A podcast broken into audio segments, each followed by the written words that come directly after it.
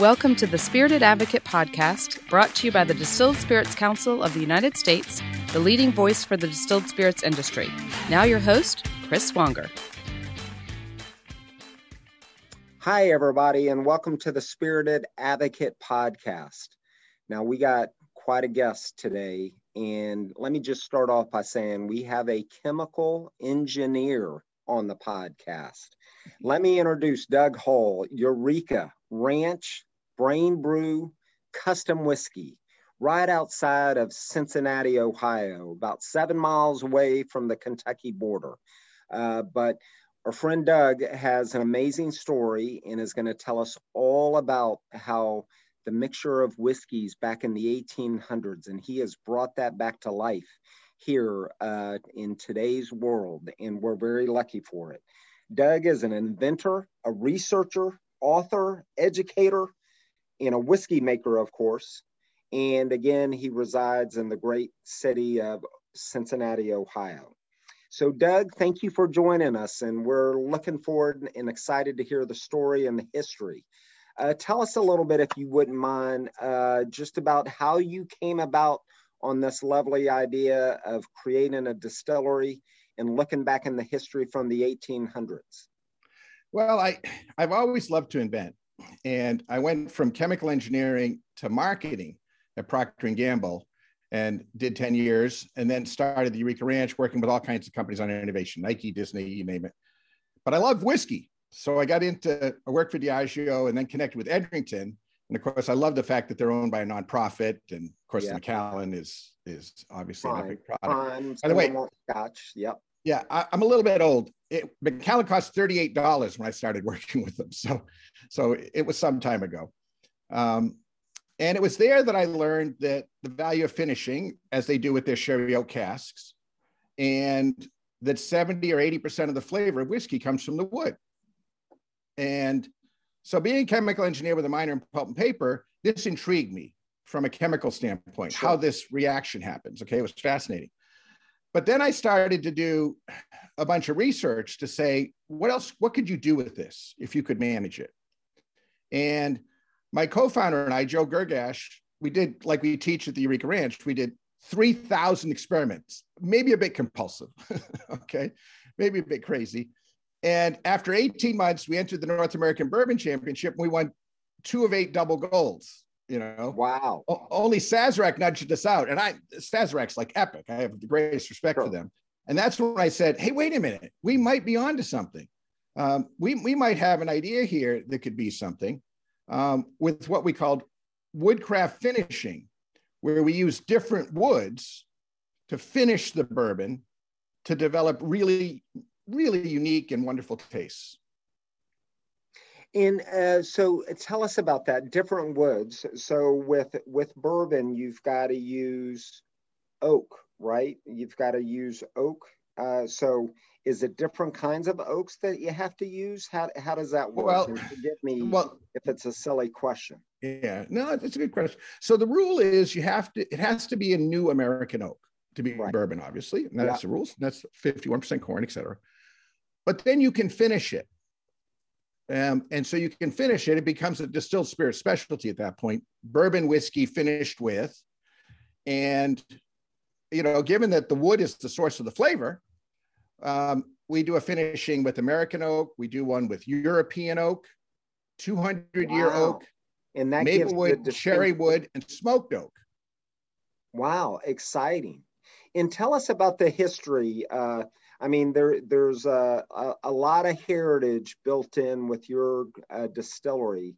Uh, tell us about, take us back to the 1800s because uh, this was a practice, I guess, back back in the day, and y'all have really brought it to life, right? Yeah, it, it was an interesting time, the 1800s. This is the pre-prohibition time that we don't spend a lot of time talking with because, you know, you really didn't have brands as we know them because um, even bottling didn't really happen till the turn of the century. I mean, it was mostly a jug, and you had distillers, and and I'm going to use that term loosely because many of them were just a farmer who turned their grain into barrels of whiskey they could sell. Sure. And Cincinnati had 75 whiskey merchants or blenders, or you know, um, who you would go into, and some of them would have a blend. The same was going on with Scotland with John Walker. Same thing yeah. was going on basically around the world. And you'd go in, and you'd say, I kind of like this, or I want to taste like this, and they'd put it together for you. Now, many of those would use different things. Maybe they got a Madeira cask that came over, and so they put some in that to make maybe a higher end. There were also less than reputable ones um, that that would rectify and put pollutants in it, but there were good ones as well as bad ones, just like in anything. Um, and these would do, and at that time, 85% of the whiskey in America was coming from the Cincinnati area. Now that's northern 85% Kentucky. of the whiskey during that time. Yeah, but it, and the reason that was wasn't because um, whiskey was was the thing. It's just this was the big city. I mean, this was like Chicago, L.A., New York, all in one. This was the mega city here, the big riverboat port.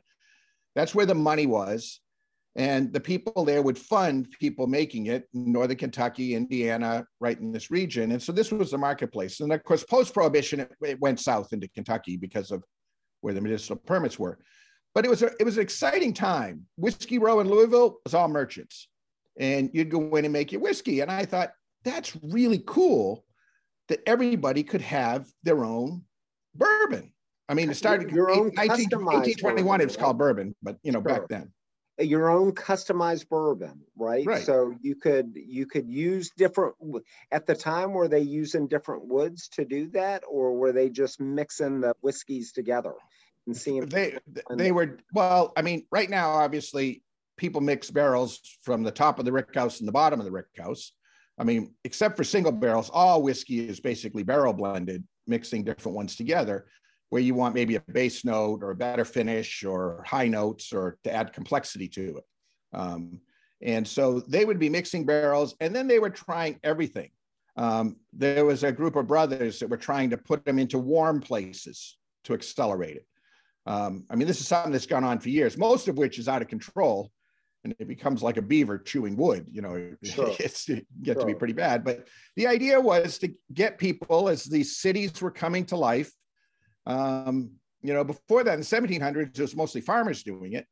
But now you had people living in cities as the industrial age was coming, and they'd go in with their clay jug and get it filled. Their own customized bourbon, essentially, yeah, right? That's right. Uh, that's how it was. Fascinating. And you've taken your business to help adopt that, essentially, right? Yeah. So, yeah, we have two parts. One, we do collaborations, but the other thing that we do is custom whiskey um, and primarily bourbon, although we are doing some single malt stuff too. But the idea is, is that everybody can, we believe everybody deserves their own bourbon um, without spending, you know, 10 or $13,000 on a single barrel.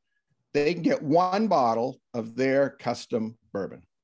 So tell me this, Doug. I, so I had to last night, I had the chance to take the bourbon wizard test from beginning to end. It was fascinating and it really made me feel like I was a part of the process. Uh, so t- tell us about the Bourbon Wizard test. And for anybody listening to this podcast, you need to check it out. It's it's it's good fun.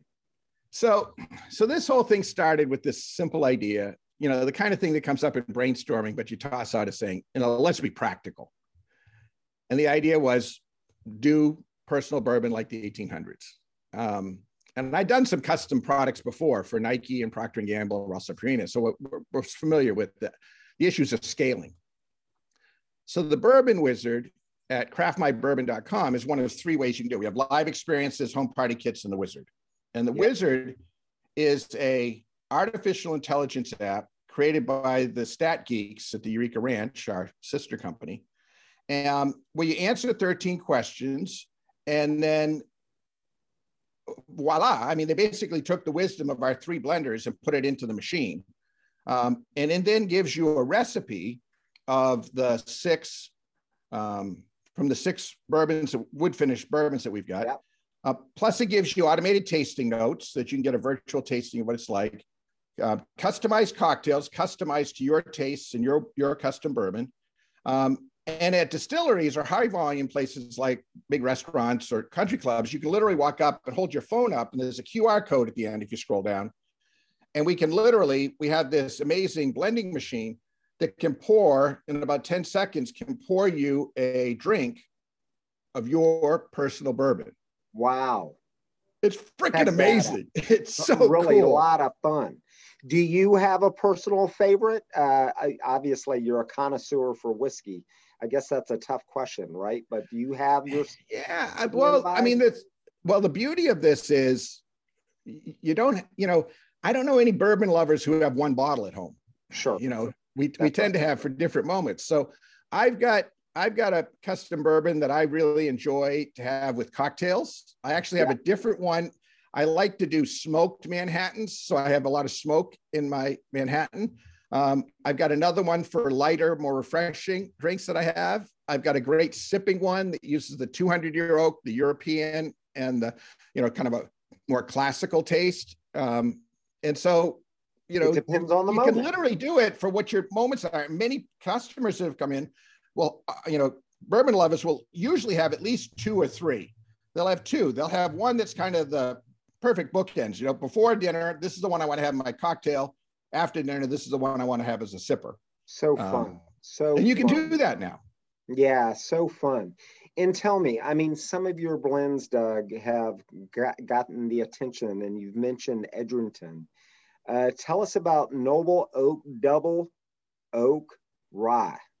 And I've got this bottle right here, and it's yeah. So, right? so you know, obviously I've worked with them a long time. So after I did the experiments, I went over in one of my meetings over there working on them because I've worked with them for, for literally for over 20 years. And I said, Hey, you want to taste something? and they said, What's this? And I said, Well, it's this new woodcraft thing that I'm doing.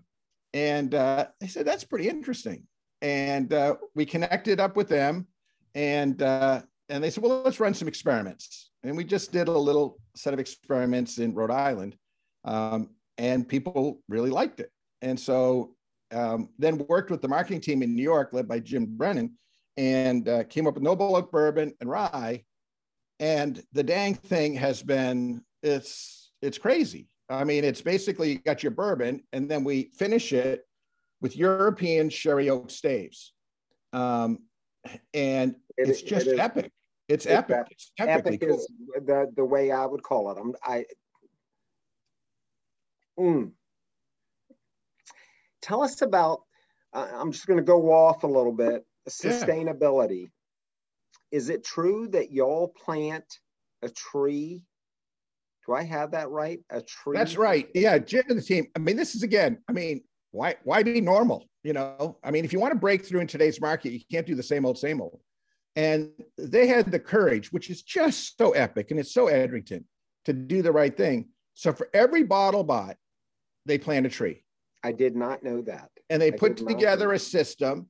And it's the same thing with us. I mean, we're taking staves that have been used and, and, you know and using those and so we work very hard to be as sustainable as we possibly can to do the right thing and consumers have really I mean, you know, it's one of these things that's doing this rocket ship ride, you know, that triple digit growth and all of the 95s. That rye you've got there's a 97. We only got beat by Sazerac with a 99. Again, damn it, Sazerac. They keep beating the one. I got to beat them. Go get them. Watch out. Watch out. I got to, I got to get them. I got to get them.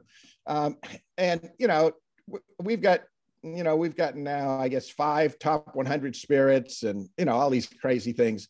Um, and so we've just been very fortunate that these new flavors and tastes, people are reacting very positive to it.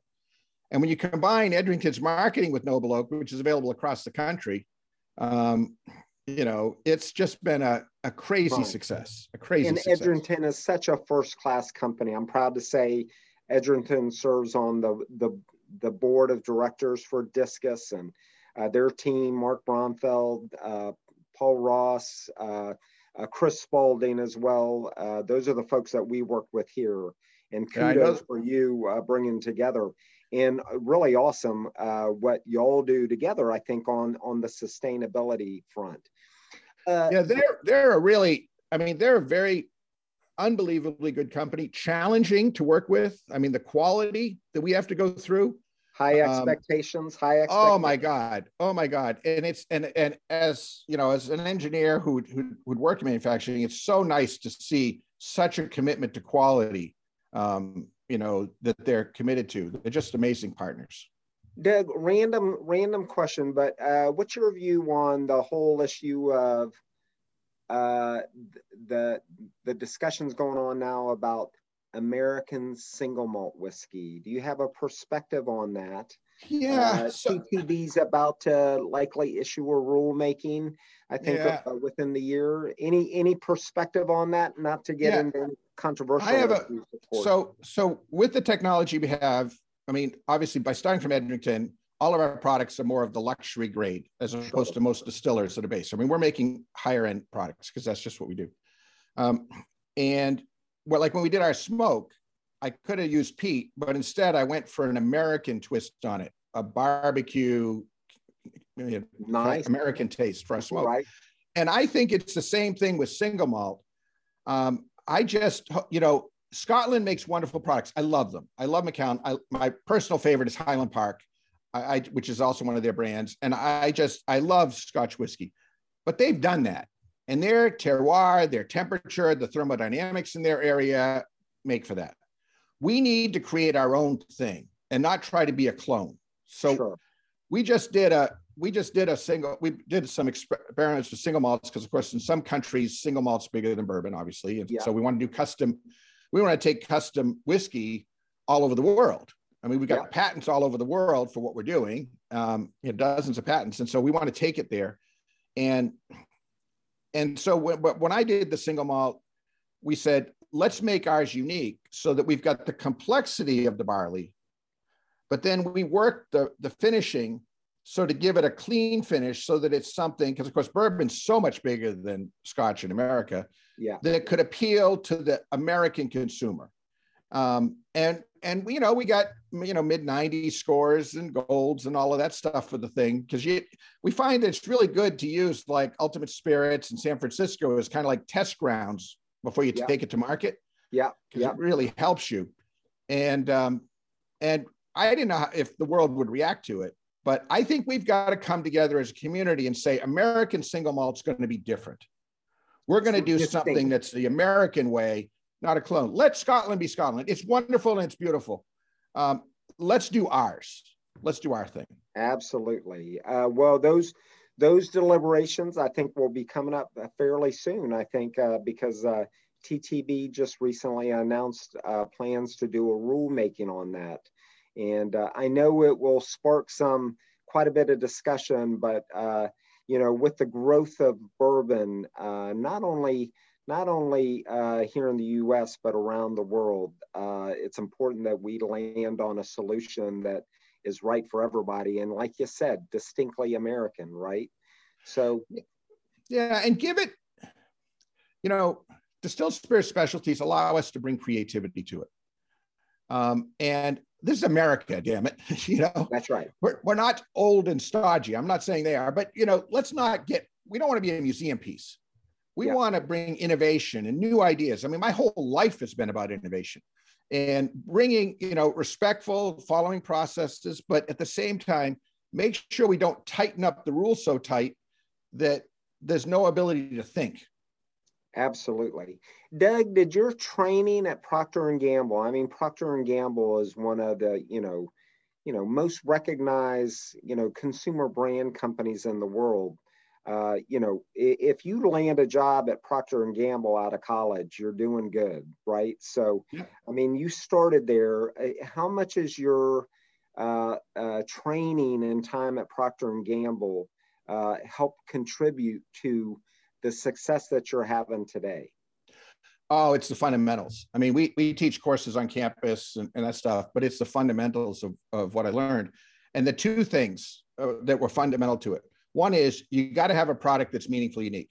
You got to offer the customers, in our case, a taste they can't get any other way and the ability to have custom. And the second thing is do the math, damn it. you know, on the economic, the economic. Yeah, what's the route to market? What's the business model? I mean, before that became hip and popular, we were looking at that. And that's how we've worked with our distillery. You know, the idea of making a product and then going state by state with distributors that's suicide for a, craft guy. We had to find a different economic model to make that work. And did you and tell so, us about that a little bit? How did how yeah. approach that? Yes. So, so you know, as it turns out, um, you know what? I'm in Ohio, uh, control yeah. state, and so when I sell a bottle, basically I get half, and the Fed and and state government takes the other half. That's just the way the math is.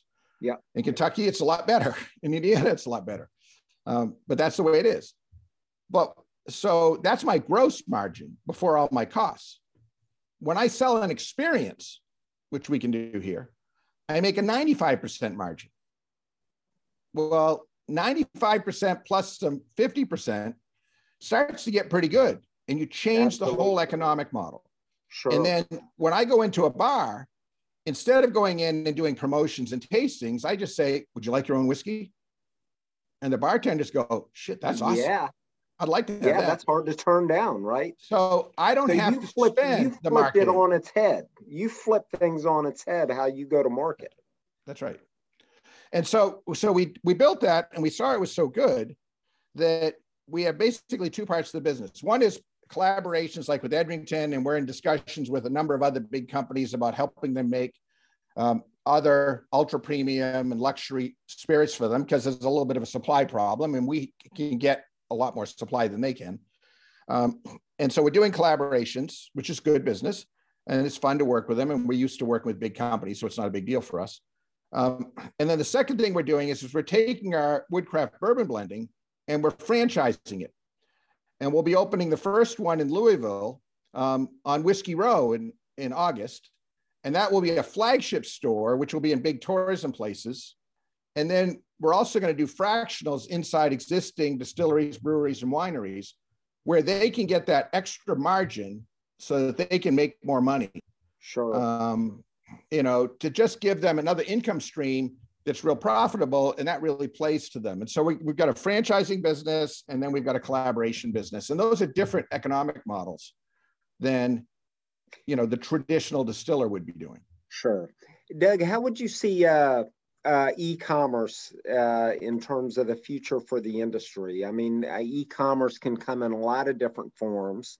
Uh, obviously, do you see e-commerce as a as a, a, a significant new channel, uh, or uh, is that not part of the overall kind of business plan that you've adopted? So, so we do it. As you know, there's some states where we can do it direct, and we use it primarily as an experimentation system because it because we run fail fast, fail cheap experiments. I mean, that's what we do. We run very, very many, many. I mean, I'm I'm not that smart, but I can fail faster and learn faster than anybody else. And I mean, that's our whole mentality. It's very rapid testing. I mean, we can make something and do it um, within the law, doing it legally. And so we mm-hmm. use uh, the direct mail for that. The challenge with it is the economics. The economics. The economics when you really put the real numbers to it. And I'm, you know, I'm big on again, do the math, P&G, do the math. No, you know, highfalutin, confront the realities. And when you get to shipping, these bottles are heavy.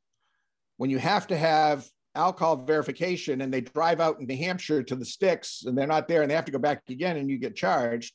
Yeah. Um, there is a math here that is can be challenging. Now, some of the local delivery, through retail outlets until the laws get sorted out. I think it's a good thing to do. It's a spice, but it's hard for a craft distiller. Now, the big brands um, have got obviously some leverage in that those cases to do that. But for a craft distiller, I mean, it's good with custom whiskey. We sell. I mean, Father's Day, you know, we just we sold stupid amounts of Father's Day, and people will pay anything for it shipped in at Father's Day and Christmas. Um, but you know, you got. I tell the team, I said, guys, we got 12 months. We have to make money, not two months.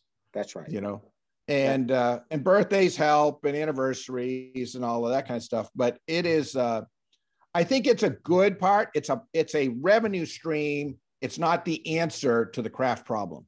That's right. That's right. But it ultimately can help create those experiences, right? And uh, consumer pull in some form but agree that there, there's still a lot of outstanding questions on the economics of it. I mean, of course. Yeah, we've got a, know, so we had, I mean, we had to have one of the things that we found, because we then think about ways to leverage it. Yeah. And and and so we have a live experience. It's just a ton of fun where we take you through the blending and you learn how to do it and you make it some more tactile versus the digital version. Um, but we also made a party kit which is that exact same thing where they do it. And over the holidays we did a whole lot of company parties where joe or i would be do, leading people through it in 10 different cities you know as they were doing it. Absolutely. and, you know and these are new things so they're awesome so, Doug, thank you for your engagement in discus. Uh, you know, as as you've been in the industry now, uh, how important is it to engage in the public policy process? Of course, you know, a trade association, our primary job is to do that on behalf of our members and so forth. But do you see uh, supporting the engagement of the public policy process uh, an important foundation for future growth? Uh, it is. I want to take a lot of my brethren in the craft world and shake them on this thing. Um, it is critical. I mean, I, as it turns out, Rob Portman, um, Senator Portman from Ohio, Senator just Portman. lives a few miles from here, and we've known each other. Our kids went to school for a long, long time, and so I had been talking with him for some time on that, and that's how I bumped into you folks. Was because I was holding, you know, because we're just friends. And, in support and of the craft it. beverage modernization tax reform. That, that's that's right. That's right. And, and the work you folks do is fundamental.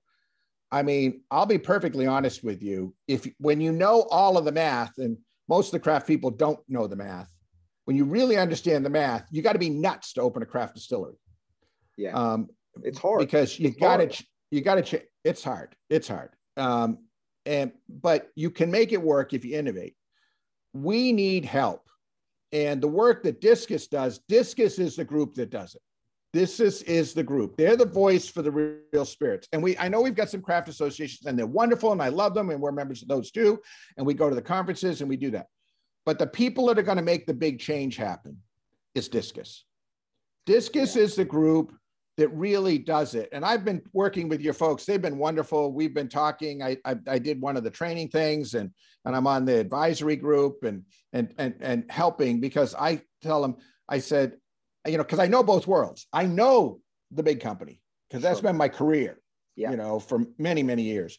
But we've got to get the craft people to get this and understand it. And we've got to get the bridges between the big companies and the craft people because when you get into this industry, you know, I came from the big companies, you know, just the price I pay for bottles, the price I pay for everything. You know, there's there's so many tiers and it's so stacked against the little guys that you know we need help. And and Discus is the forum where we can bring that together. And without regulatory change, um, it's going to go, if we don't proactively do it, it's going to go reactively negative on us. Yeah. It'll we have no choice. We yeah. have no choice. We have no choice. We must lead this. And you're the group to do it. Well, well, thank you for that. And uh, look, uh, uh, I've when I arrived in November 2018, uh, I was in the industry for 15 years and then came back after a 10 year break and the growth of the craft distilling movement has been phenomenal. And thanks to our board and all of our member companies, uh, uh, we're lucky to be a well funded organization. And sometimes there is a debate on the interests of the bigger companies versus the smaller companies. 90 per, 95% of the issues are issues that craft distillers and the large companies all agree with. And we'll work through some of those issues that may be more sure. impactful for a craft distiller versus a larger member company. But if the industry can unite and come together, large and small coming together, that will ultimately help us uh, make greater progress in the modernization of the beverage alcohol marketplace. And we have to do that state by state. Uh, that's part of the a challenge, but also opportunity. So you're you're you're being an evangelist of that. Uh, obviously, is an inspiration for all of us at Discus. And thank you for your work with Senator Portman. Uh, and thankfully, we got the Craft Beverage Modernization Tax Reform yeah. Act uh, passed and made permanent in December. Thank goodness, and so forth. So we appreciate all of your leadership. Uh, now we go down to the kind of the fire drill round. Just a couple of quick questions for you. Uh, sure. If you could be anywhere in the world at this moment, just pretend like you remember the show Bewitched, where yep. uh, Darren could twinkle his nose. Uh, if you could be anywhere in the world right now and have uh, one of your custom made great blended whiskeys, uh, where would that be? Um, I'd want to be, as you, you, probably figured, in the 1800s in Cincinnati.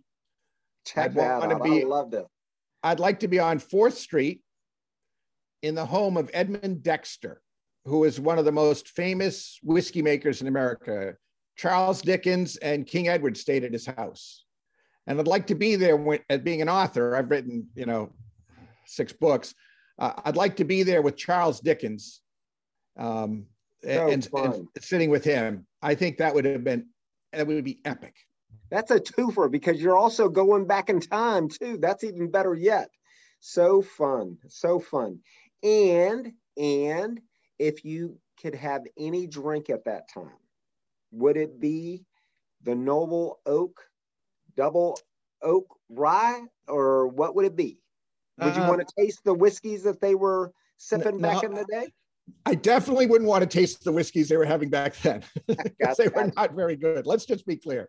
Yeah. Um, uh, you know, we know what it was, but we we made um, one of our COVID projects was to make the best whiskey in the world that we could figure out how to make, and so we went and just used everything that we knew and reinvented it how we did our finishing, and we created a product called uh, named after Edmund Dexter, a bourbon, which got huge scores, top 100 spirits, and all that kind of crap. Um, and what I would want to do is I would want to have that. And again, I'm a nutcase on history on this stuff. I would like to have the Dexter bourbon to have him taste it, um, which would be mind blowing to him because it's just a thing. This is a brand that we have. That, that we Dexter bourbon. Dexter yeah. bourbon. And, and I would have it as Charles Dickens, just after he stayed with Edmund, he wrote a letter to Washington Irving of Sleepy Hollow, you know, the, yeah. the author. And he described a cocktail which was muddled orange, mint, and sugar. It's kind of a smash, we'd call it today. And, and I would like to have that, you know, Dale DeGroff, of course, uses lemon in his smash, sure. but this is orange. And I would like the orange works really well with the Dexter bourbon. And it's an amazing cocktail. And I would like to have Charles Dickens have, you know, I'm going to try to upgrade his his his drink. And it's a wonderful drink. And we'd sit there and have this mint julep sour combination um, sitting on 4th Street in his wonderful home there, um, talking books and writing and uh, what was going on with the Civil War, which, by the way, that time, 1860, around there, that's not a lot different than the world we're in today. Today. Things being debated. You know, this is Emancipation yeah. Proclamation time and all this stuff. And I'd just love to talk about how can we bring people together and, you know, sitting on his front porch there, which was epic, right on 4th Street, and uh, enjoying Charles Dickens cocktail. And I tell you, I mean, that's what's great about our industry is it can bring people together, right? People from uh, different walks of life and really uh, uh, uh, just bring people together, right? And you it's, know that's it, part of the challenges that our country's been experiencing over the last year or so. Chris, it's, it's been fascinating as we put together the custom bourbon experience. There's a lot of thou shalt not you know, you should drink it this way. You should spell whiskey this way. And so one of the things we put out at the very opening of the presentation is we say, we're about bringing people together. That's what American whiskey is about. It's about and not or. You know, we and love use the classic e, ones. we love our finished you stuff. don't use the E too, right? You don't care if it's whiskey with an E or not without an E, right? Yeah, we spell it all capital except for the E. We put in lowercase and and so whiskey with an e but it's a lowercase that you can do it either way. And I, we i really feel like you know we're not people want to get in a fight. I should drink it this way. I should drink it neat. I, I said dude whatever you like. My goal is to get you what you enjoy and bring pleasure to you. It's not to be a judgment. It's not to set rules.